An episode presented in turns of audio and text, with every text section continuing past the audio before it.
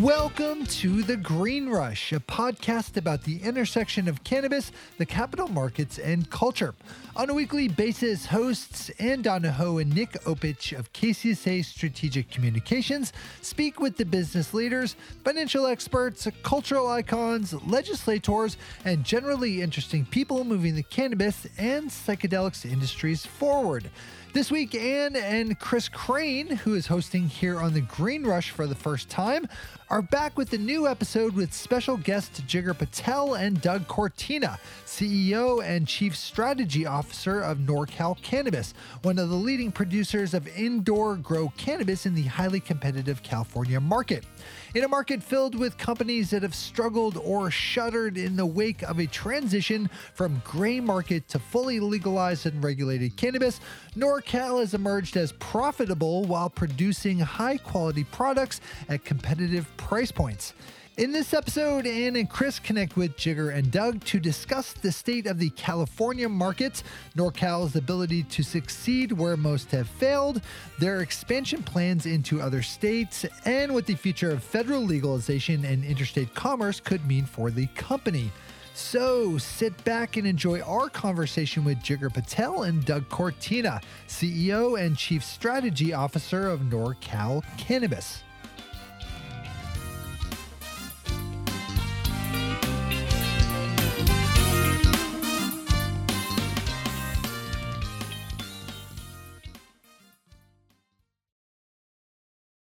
Jigar and Doug, welcome back to the Green Rush. Um, Jigar has been on uh, years ago, and I believe, um, Doug, this is your first appearance here. So, um, can you start by telling us uh, what NorCal has been up to for the past couple of years? Is that too broad of a question to start? uh, no, just, just hanging. Uh, well, I think when we last spoke, NorCal was, um, you know, on our way to being one of the larger vertically integrated companies here in California with an emphasis on delivery um, and direct to consumer. Um, you know, that was, God, 2018. That was our North Star. Um, and what we were able to figure out through a, a series of kind of ups and downs, as, as most big operators in California, big and small operators have seen in California, was um, we really need to focus on what what our core capability was. And, and for us, that's indoor cultivation. Um, and so for the last, call it two years, we've been focused on becoming the most efficient indoor cultivators in the space uh, and bringing our brands of products to consumers across California. That's fantastic. Yeah, I'm gonna. This is Chris. I'm gonna jump in here. Um, you know, I, do want to come back to NorCal. We're going to drill down more on what you guys have been doing specifically. Um, but let's let's kind of use this opportunity to jump into the California market more generally and your impressions of the California market more generally. It's a big hot topic these days. You know, there's been a lot made about the rough state of the California cannabis industry, particularly this mix of like high taxes, Byzantine licensing structure, the cost of regulatory compliance, competition from the legacy and illicit markets, and how all these things have caused many companies in California to like barely scrape by and, and many more shut down. Um, but you know, so so NorCal's performance aside, what's your general take on the overall state of the California cannabis industry and what kind of changes would you guys like to see to help ensure that California can continue to be seen as the most important and prominent state in cannabis? Yeah, it's a, it's a great question. I think, you know, I think just really starting with, you know, the state of it today, I think it's no secret, right? We can't be out here pretending that all of these things aren't at a crossroads that are really affecting all companies in the space. But, you know, I think people like to blame the entire regulatory system for what happened. And I think if you go back to the old days of Prop 215 here in California, um, it's always been a competitive market and, and it's been hard to kind of put that cat back in the bag. Would you say, Doug? Like, I agree. And I think, you know, our view when we formed NorCal four or five years ago was that California was at the time, and it still is, the most important cannabis market in the world. And a lot of Mm-hmm. people would agree with that and probably point to the size as the main reason for that. And, and obviously, that's a huge factor, right? If, if California was its own country, it'd be the biggest country in the world to, to have legal cannabis. But I think equally, or even maybe more important than than the sheer size of the market, is the level of competition and, frankly, the authenticity that you know brands that have meaningful mind share and, and meaningful market share here you know have and, and, can export right? I mean brands typically emerge from from california sort of sector agnostic in in this space having decades of of legacy you know operational frankly prowess here you know that's that's that's all the more the case. So as you're seeing companies and brands you know leave the market it is creating opportunities for you know the best and the most efficient to to kind of win that market share. And and our view is like over time California will become less fragmented uh, and the companies and the brands that you know have managed to to work through this and navigate this space they're going to be in a phenomenal place you know relatively speaking. I think to, to piggyback on on what Doug was saying I think you know when you look at California just in general today like sure you can point to taxes, sure. You can point to lack of retail. And I do think they made a big, a big mistake by you know having this, the you know local governments uh, getting the ability to block retail. Right. I mean, I, if you look at yeah. it, still to this day, we're 70% of municipalities. I think that was the last number that I saw. Still do not have retail, which is crazy. Uh, you know, it's a big it's a big problem all over the country. That home rule that home rule issue, you see it. I mean, we, we see it even on the East Coast. But. Yeah, and and because you allowed so much cultivation, right? Like people went big, and I think that that's playing in everywhere, right? Like there are operators at scale here. Um, so the market's not really right sized, and I think what what you're seeing here is that play out. I mean, the problem is is you still have a bunch of really efficient operators in different parts of the state. Um, that can still slug it out and if, if this were a fight right? And it kind of is every day right? And, and i think what what we're seeing here and, and something that i've noticed of late is is people realizing like you're not going to do this alone. You're going to have to find dance partners within the state. That doesn't have to mean a merger or an acquisition but strategic partnerships are starting to become the norm and we're seeing uh, at least from our end, you know, great strides in working with people. You're starting to see different parts of the supply chain mature and understand where we're at and understand who who they want to play with. And I'll, point to a lot of the retailers we work with today are now in that 10 store range, right? And and they've matured as retailers, where it used to be kind of a handshake and a relationship, you know, and you knew the guy. That still exists, but the retailers are actually looking at data, understanding what their consumers need, and working with strategic partners the other way to make sure that they're bringing that to market. And what about the illicit market? Um, and you, you know, I mentioned it briefly, and and before we started recording, you know, you were talking a little bit about that. That seems not if not completely unique to California, right? This is more of an issue. It's it's more of a West Coast issue, um, right? In that you have such a large legacy market there and legacy of, of large scale, large scale, and uh, well, small scale to large scale cultivators uh, in California. Like, how much of that plays into the challenges that these California businesses are seeing today?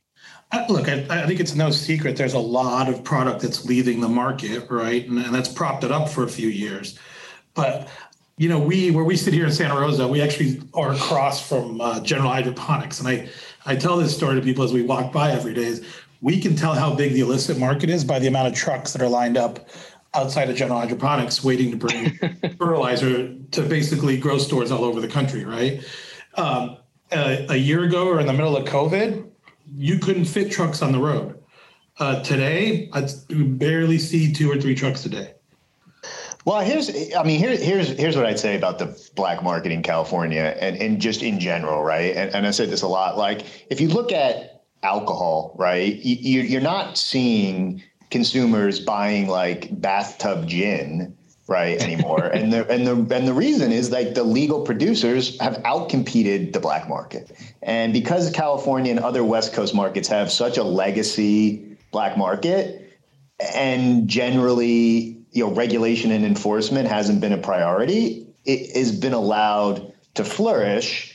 But as the market broadly gets more and more competitive, you know, a lot of the a lot of the black market operators are just not able to compete anymore. Like they, their cogs are too high. They can't produce a product cheaper than, you know, than the legal market, right? I think our view is like it's not. We're not looking to the regulators to enforce this we we feel like we have to put out a better product at, at a better price and consumers will will naturally gravitate to that. So it's kind of on us as an industry a little bit to outcompete the black market, right? It's not a it's not just going to go away on its own. I think we have to we have to create a better product at a better price, and over time, consumers will will prefer that. Um, and and and that's on us, I think, as as much as it is on on regulators and and and law enforcement think that's i mean i think that's absolutely right and and, and why don't you jump in here yeah no I, I, think i think what's interesting is as you guys are talking i'm just thinking back you know to like 2018 and you know you guys are are almost that og um you know company that you know you continue to thrive in California despite all of this stuff. Um, and so, is there anything more specific that you can point to um, that NorCal has done or implemented, or or something that that has happened that has allowed you guys to succeed um, where others, despite their best efforts, have failed and are failing? You know, I think we've done a really good job at at utilizing the technology that's become available to us as cultivators mm-hmm. and kind of getting out of our own way. Um, you know, my background is, you know, I'm a cultivator first. And um, I think what we've done from management all the way down to boots on the ground is been able to utilize the technology that wasn't available to us five years ago um, and combine that with kind of our legacy understanding of the plant, the market, um, and the cyclical nature of what happens in the California market, whether it be a flood like we're seeing today, or whether it be dry when you're seeing four thousand dollar pounds, the market evolves. But what we've noticed it's always been cyclical, and I think what you have in NorCal is our ability to blend those two, um, and and have that kind of feedback loop so we can approach the market in a different way. I think one of the strongest things we do as a company is pivot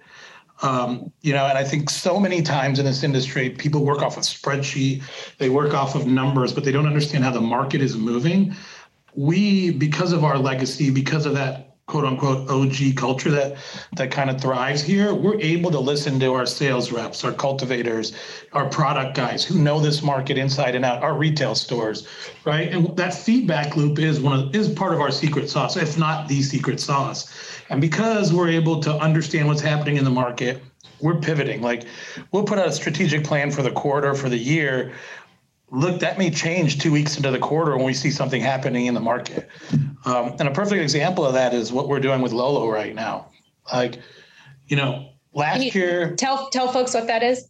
Yeah, so Lolo is our is our it's, it's, you know I think it's the number two brand in California, uh, indoor flower number one probably by volume, but you know, a year ago, the the bulk market was pretty healthy, right? You were seeing twenty five hundred and three thousand dollar pounds. Um, I think we looked across the room as a company, and you know, from our product guys to our cultivators, and said, "Hey, we've seen this before. We, you know, we see what's happening on the outdoor side. We see what's happening on the greenhouse side. We're going to hit a flood, and if we don't make that transition to branded product quickly and get it get shelf space." we are going to be in a, for a world of hurt come next December and January. Um, so, you know, we made a, a, pretty big pivot, which was to to switch to branded product, which which you guys know is like a 90 day difference in cash, right? So not only not only do we kind of hurt our cash flows immediately, but like we took a haircut on what we were getting by by the pound, right? And and I think you know for us it was like, look, if, if this is how this is going to play out a year from now, we better do it. And you know, year over year, we've seen tremendous growth. Like I said, Lolo at that time, we were barely cracking two hundred thousand dollars a month. We've been doing a million dollars a month with that product wholesale for probably the last four or five months. Um, and again, that was us looking into the future with a with kind of a glimpse back at the past and knowing, hey, what did you do last time this happened, right? I think what people don't recognize about California is, is we've had a market here for 20 years uh, in prop during the prop 215 days and there were a lot of lessons to be learned. And we try and implement that in in everything we do here every day. And and honestly like when i talk about you know national cannabis and and the msos i think what you're going to see in a lot of these states that they're thriving in is when competition comes you know i don't know if they have the historical context to help make those decisions that quickly because you know, I think that is the that's the difference between surviving for a quarter or not, right? Yeah, and I, I think too, and like to to your question, like what are some of the things that have enabled us to kind of navigate this market and and remain competitive when a lot of folks are are struggling just to keep the lights on? And I think, and Jigar said this earlier in the conversation, right? As we pivoted strategically a few years ago to go from sort of trying to do everything right? To be vertically integrated, to have retail stores, to have a massive delivery footprint, to have brands, to have production and cultivation. You know, it's very hard to do everything really well, right? And, and what we learned was California is far too competitive for that. And at least for us, we need to focus on what it is that we do better than anyone else. We need to invest our time, our energy, and our capital back into that. And by doing that, you know, we can create sustainability. I think the way that the, the regulatory environment is set up in California is it's obviously it welcomes competition. There's like 6,000 cultivation licenses in the state right now. So anybody can get a license, anybody can compete, but it's very hard to to thrive, right? And so for us it was it was that first and foremost, like what are we doing better than anyone else and how do we reinvest in that and and, and keep growing that business? I think when you look at the the landscape broadly and you know, one of the I guess knocks you could have on the kind of regulatory environment in some of the the limited license market is it, it, it potentially it potentially harms the consumer in that you're asking companies or demanding companies do everything right uh, uh opposed to allowing them to specialize in what they do best. So the overall consumer experience is naturally not going to be as as great right? And and every every market's different and they'll evolve differently. But i think for us here you know, focusing on what we do best and, and reinvesting into that has allowed us to to navigate a, a highly challenging environment, you know, pretty well. Yeah, and that's and that's I think that's actually a really good segue into what I wanted to get back, what I wanted to get into next, um, uh, which is you know looking outside of California.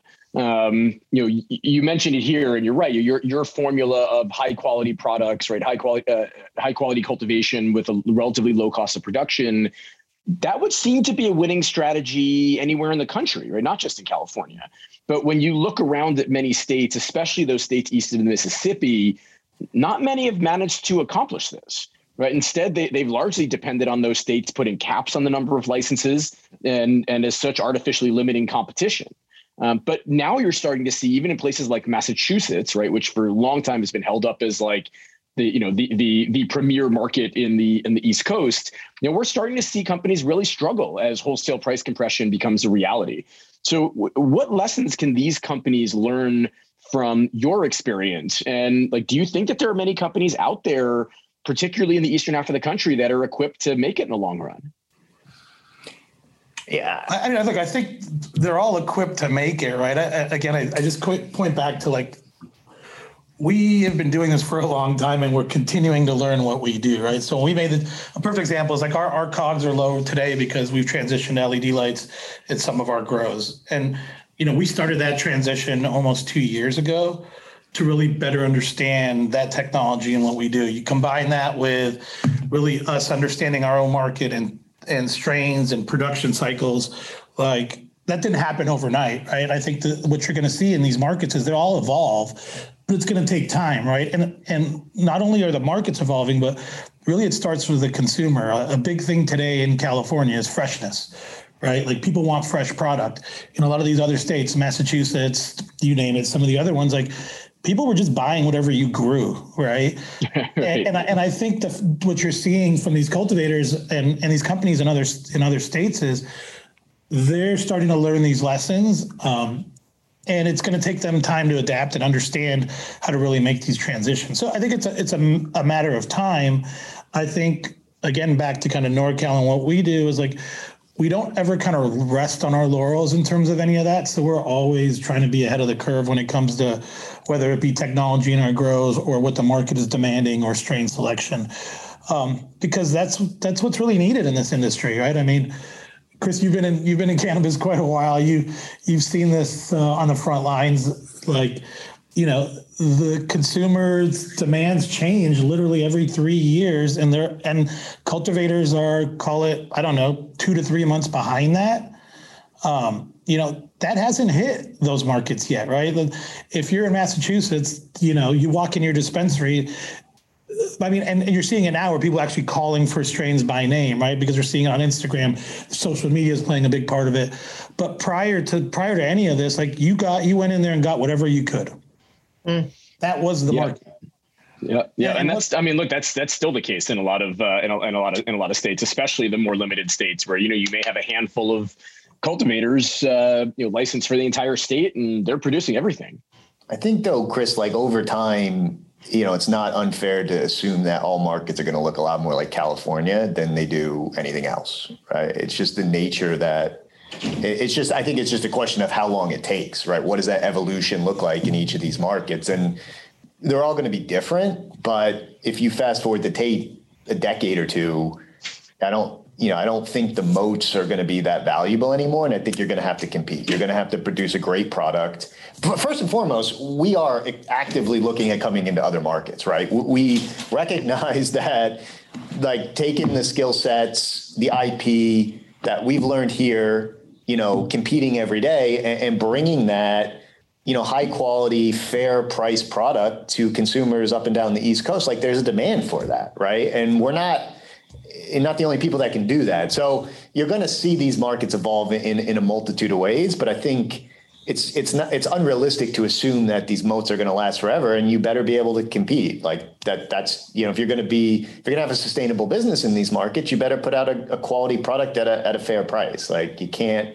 we don't rest on our laurels here but you certainly can't in in, in markets that are gated assume that you're going to have that protection into perpetuity because it's, it's it's really not realistic of course, well, of course. Uh, I mean, that actually went into our our next question of you know you guys have kind of honed these skills, um, and they're very transferable. So you know, are there? Can you get into any more specifics as to what other markets are say, interesting? Yeah, I mean, I'll say that we've looked at a lot, and and we've looked at a lot of different structures. Right, we've looked at partnerships, we've looked at acquisitions. Um, our, our view is that you know, we've done a good job here in California. Uh, and certainly with the success of Lolo, which we think is really like, I, I think we've really got like a, the right product market fit for the brand, which is to say, you know, high quality product that's priced fairly and there's not a lot of frills behind it. I think that's what a large amount of cannabis consumers want. And so taking that to other markets, mostly on the East Coast, you know, we see a lot of opportunity to bring that brand there and and and do that on the back of our sort of cultivation capabilities. So these aren't licensing deals per se where we license the brand to another cultivator as much as they're they're really us coming in and either partnering, building out, right, retrofitting an existing facility and kind of bringing that IP and, and that skill set to, to those markets. And we feel like there's there's a lot of demand there for that for that product, for that level of quality. Yeah, I think without getting into specifics, I think what we're looking for is opportunities to cultivate without having to be vertical. Um, mm-hmm. you know, and, and that means that look, you could still go into a market like Florida as a cultivation partner, but you know, I, our game is not trying to open 150 retail stores. Um, we believe we have a product that most retailers will want. Um, we've seen that in California, so you know, I think when we look at markets, we want we also want to look at markets that you know it's, it's been a rough ride in California competing with the black market. You know, as much as everybody's excited about New York, you know, we look at New York and say, wow, that looks like California all over again. Um, you know, uh, highly competitive markets to us, though, within uh, within the legal game. You know, I, I, think we we love that idea of a sandbox that everybody gets the same amount of uh, footprint in, right? I mean, you know, we would love to participate in a market where you can only have 20,000 square feet or 60,000 square feet.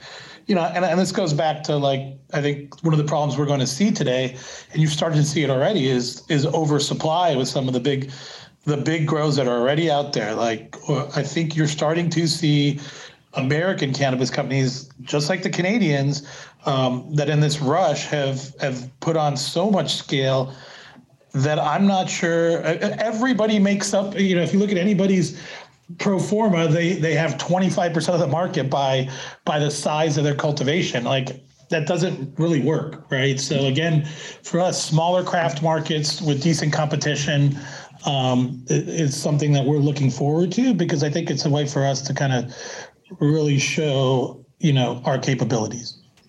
Yeah. yeah so I was just I was going to have a couple very very quick follow ups on that point. I mean, you know, Jigar, you you you rightly mentioned that there. You know, you look at a state like New York, and it looks like that's one that's gonna that's gonna look like California before too long. And I think you're 100 percent right there.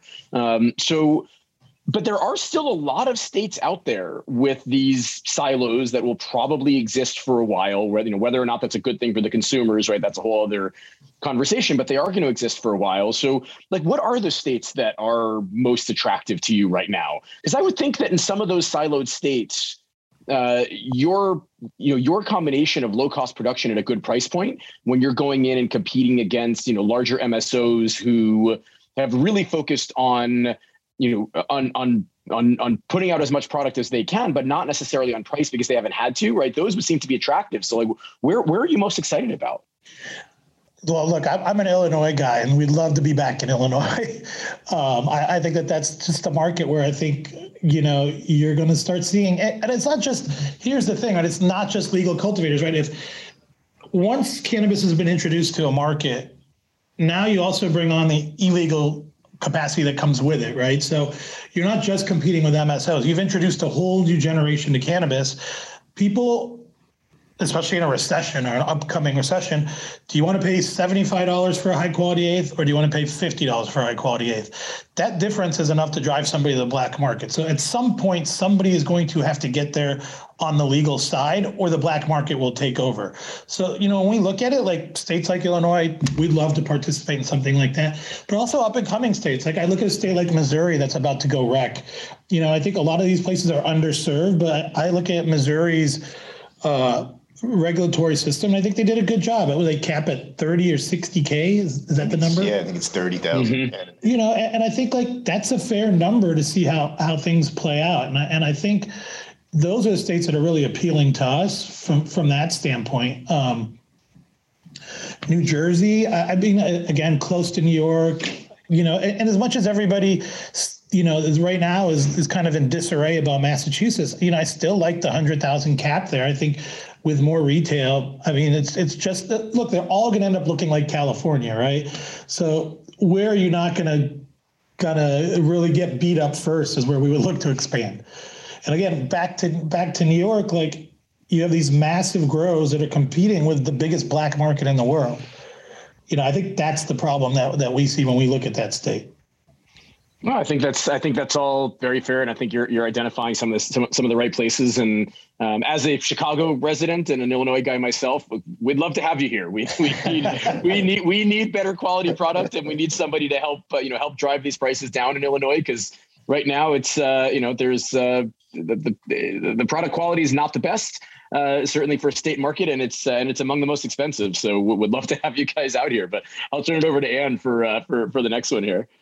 Well, the last time that that we um, spoke and worked together, um, we were talking uh, about uh, going public, um, and you know, a lot of people turn to the Canadian markets, you know, as their their way to access capital. But um, it has been an absolute roller coaster.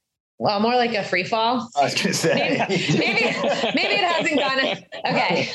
that was wrong to compare it to a roller coaster. But I mean, are you, you know, and these companies are crushed and they're, you know, having a hard time, um, you know, raising capital and all that fun stuff. But do you feel like you've dodged a bullet? Um, and would accessing those capital markets through the public entity in some capacity be something that you guys are interested in the future?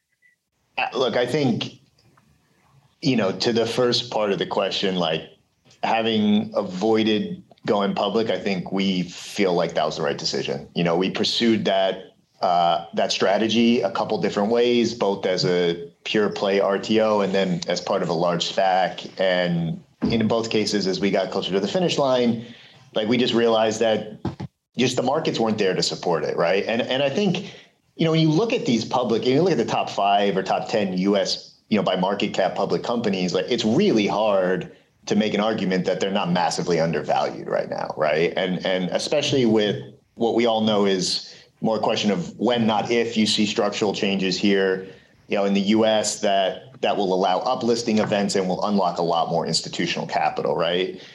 I, I do think, you know, at the at the same time, I think that they've done themselves a disservice by being public because once you go public, you absolutely lose control of the narrative. I mean, these are fundamentally strong companies that people should be excited about owning a piece of. Yet you look at you look at you, you you look at where they're trading and it, and it's just disconnected from reality, right? I I have a lot of friends that are in traditional venture capital, right? And when I and at least for maybe excluding the past few months, but looking backwards at like valuations and multiples that they were funding and are funding, you know, honestly, like ideas, right? They're not proven businesses yet.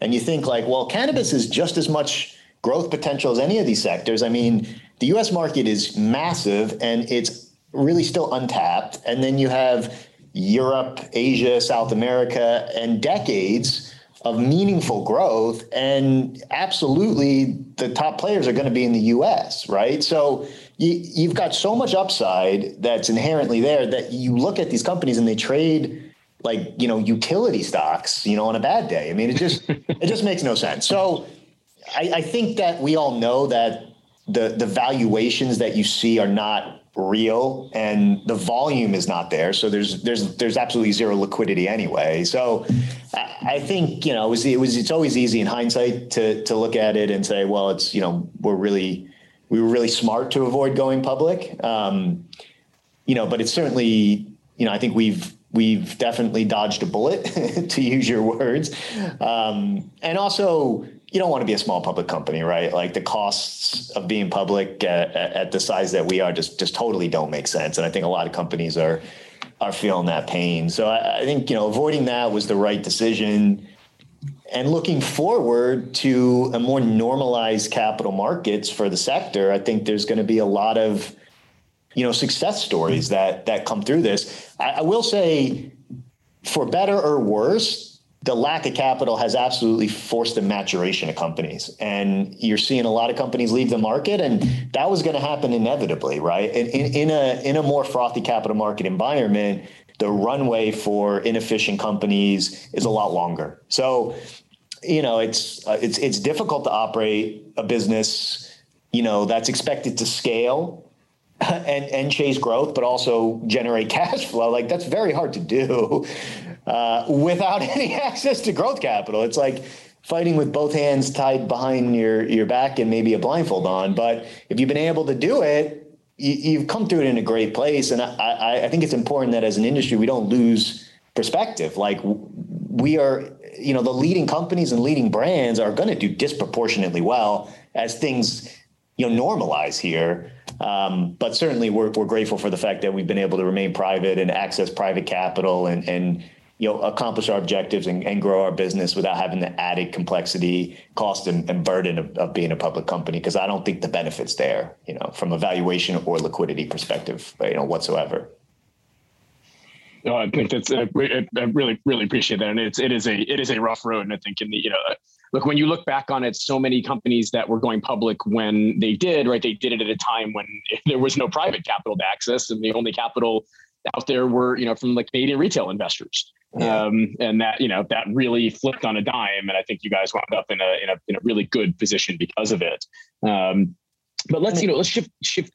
Oh, sorry, guys. Well, no, go ahead. this out. But did you did you sorry did no, you want to add anything no. to that? I, I, no, I was just going to agree with you, and I was just going to say fundamentally, like that the what what's lacking is like you don't have the right capital for the businesses, right? Like retail investors should not be the buyers of these companies going public. They should be you know, growth focused institutions that have much longer time horizons and you know want to invest in good businesses good management teams and, and take a longer term view right the time horizon and risk profile of a retail investor it's just not the right fit and it's not the right mix and and yeah it's easy in hindsight to, to identify that it's a lot harder when you're being pushed to go public and bankers are, are offering you know access to, to tremendous amounts of capital without the caveat that oh just by the way you'll get it but there will be no aftermarket support whatsoever. And it's going to turn on you and it's it's not going to be pleasant right? So. Yeah. Yeah. Totally fair. Um, well let's just to shift gears just a little bit uh, you know this week the california legislature sent a bill to governor newsom's desk uh, that would allow for interstate commerce between california and other states that pass similar laws, right? Of course, provided that the federal government allows for it, uh, either by law or guidance, uh, which is interesting, right? You don't necessarily need a shift in federal law, but some kind of guidance memo or tacit approval from the attorney general might get it done. Um, if something like this were to become a reality, what does that do for NorCal's business? Um, and, and, further, like, what are your thoughts on opening up interstate commerce for cannabis companies in, in general?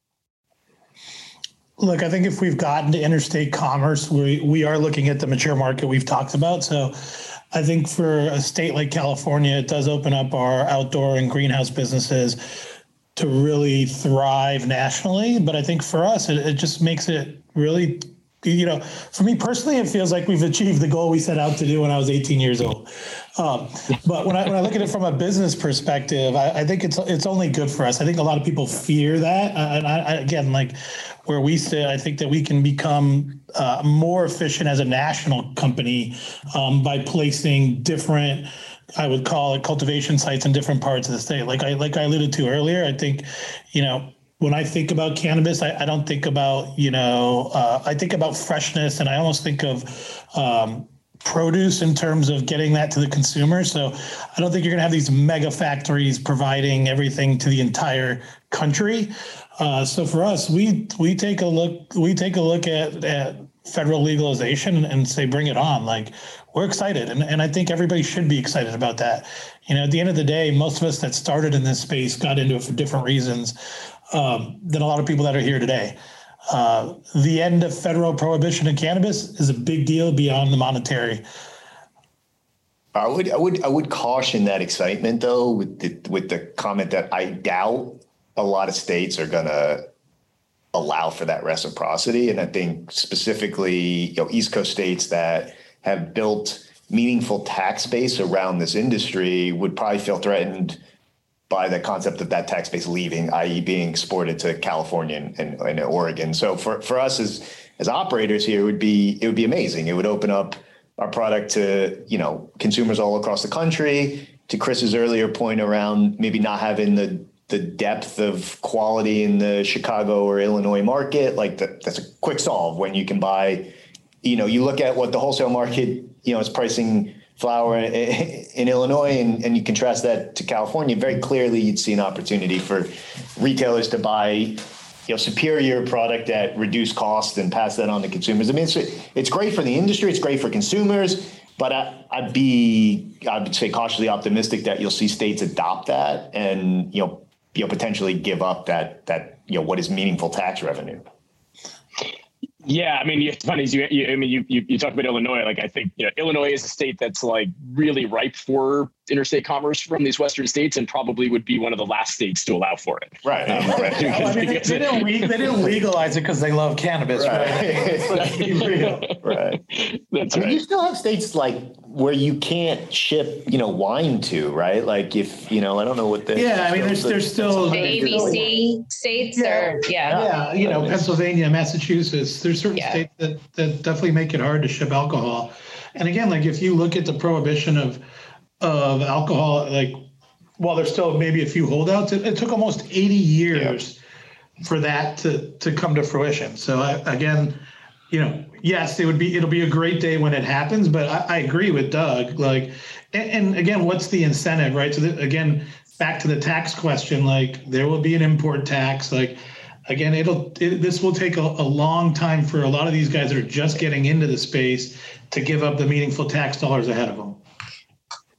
I mean, can we expand it to to safe banking here? And you know, there there is this momentum kind of happening, um, and then some other reforms for you know criminal record expungement and um, SBA loans um, for mom and pop shops and social equity businesses. What would getting that full banking access mean for you guys? And and what other reforms would you what other dream reforms would you have for a federal package here, short of full uh, legalization? I mean, I, I think you know, I think the biggest driver of value creation for the industry will be a set of reforms that allow U.S. institutions to invest in the space and and and and Nasdaq, New York Stock Exchange to list U.S. cannabis companies. I think that's that will unlock you know the right type of capital that will will get behind the right companies and will meaningfully you know drive this market forward in, in a positive way. You know that may happen as part of safe banking. It may happen as you know a part of a larger set of legislative initiatives.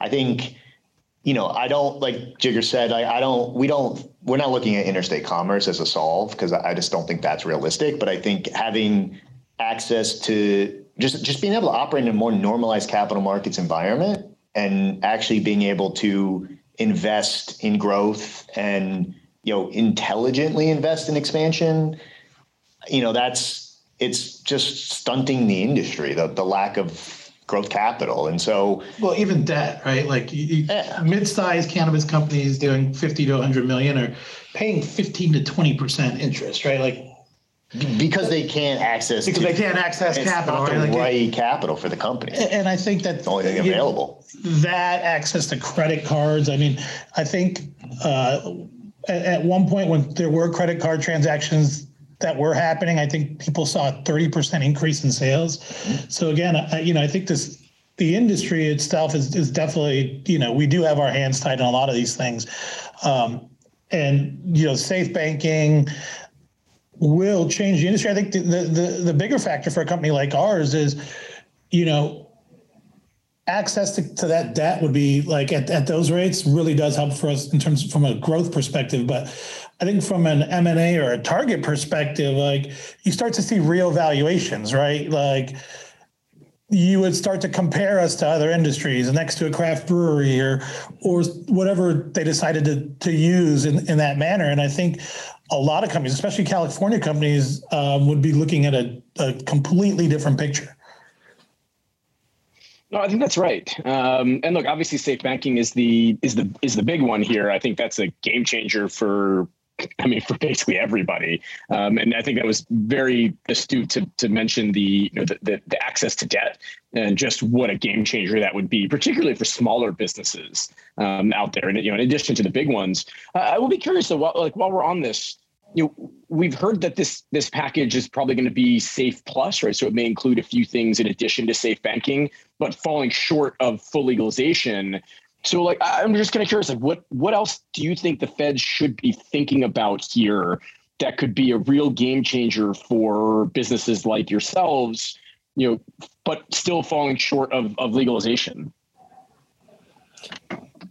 And I mean, I, I, again, I would go back to creating that pathway for an uplisting event and unlocking the right institutional capital. I think that's just so overdue and needed for this industry to to thrive. So that right, and then you know beyond that, you can get you can certainly, and we would agree that like the social justice reform, the criminal reform, I think that those are really important pieces that you know collectively we all need to get right. Um, it's not appropriate for you to have like these massive thriving businesses while folks are still in jail for possessing grams of cannabis. I mean, it's just ludicrous. But um, you know, I think from a business first perspective, it's it's it's it's you got to unlock the capital and and let these companies invest and grow. And you, you part of the reason you're not seeing any M and A, which is you know, California is about as fragmented as you can possibly be, right? Like Illinois is probably you take the top five companies in Illinois and they probably have half the market, right? From a, from a market share perspective, mm-hmm. the top five companies in California have less than 10% of the market, right? And there's no meaningful M&A because there's no capital to facilitate it. Valuations are just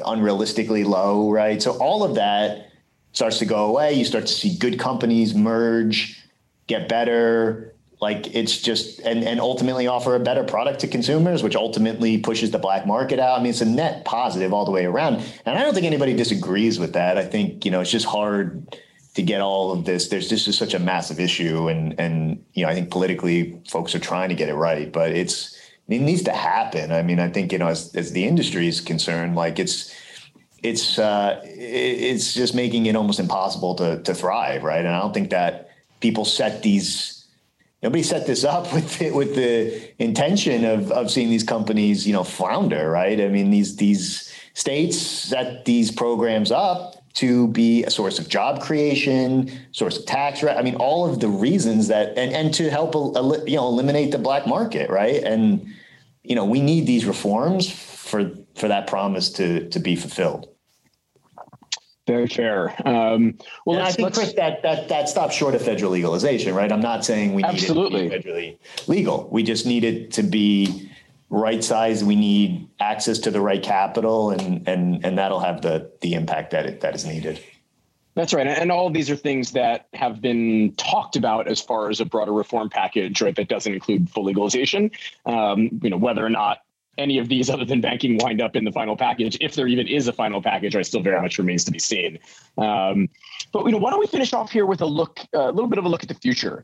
Um, so, you know, what what innovations in cannabis currently excite you guys the most, um, and what kind of innovations should consumers and investors be looking at as kind of the wave of the future? Well, I mean, I think I think we see it every day, right? The CPG market and new products coming to coming to to market or, are like even I'm like blown away sometimes when I walk into a dispensary and and see a pill that has exactly what I need to give me a natural sleep medication, right? Or uh, you know, so I, I think that we're going to start to see a lot of cool pharmaceutical things happening in this space, and I wouldn't put it like in the in the term of like from the pharmaceutical companies, but I, I think you're seeing a lot of innovation on just the cannabinoid side and um, folks really focusing on that. I think there's some great companies out there doing good work in that. I think, you know, from us on the cultivation side, from a tech, technological perspective, I mean, some of the stuff we're seeing right now is crazy. You'd never thought, you know, we would be able to do what we do. Like I, I tell Doug all the time, like people quit using some of the companies we work with our cultivation numbers because they said it was just uncredible, even though they knew that they were true, right? So, like if they were advertising kind of what we were putting out there, what we're You're doing, screwing with the curve. yes, they're screwing. Yeah, we were screwing with the curve. Um, so for us, for us, it's like really exciting to see what we're doing with the cultivation technology that's out there, specifically the lighting and HVAC that we're able to manipulate for really pushing the plant in into a different environment. Um, so I, look uh, from a from that side, I'm totally geeking out on what's available to us. But you know, for me personally, just the CPG stuff is really really cool to see evolve. Um, I'll, I'll shout out if you guys are familiar, Chris at Level. Yeah, like what he's doing with his products is just I think it's next world. I love it. Well, thank you guys so much for your time. Um, we're super excited to see where you guys are going next and consider this an open invitation to, to come back and update us anytime. Appreciate it. Well, appreciate the conversation, guys. guys. Yeah. Yeah. Thanks, guys. Thanks, guys. Have a good day. Our thanks again to Jigar Patel and Doug Cortina of NorCal Cannabis. To find out more about the company and their products, check them out at norcalcann.com norcalcann.com. That's N O R C A L C A N N.com. And as always, thank you so much for listening. If you want to chat with us, please find us on Twitter with the handle at the underscore green rush or on Instagram at the green rush underscore podcast or drop us an email at greenrush at KCSA. We are always looking for feedback and guest ideas. Um, thank you so much for sharing them. Uh, and don't forget to subscribe to the Green Rush in your favorite podcatcher. That's one take, Shay. One take.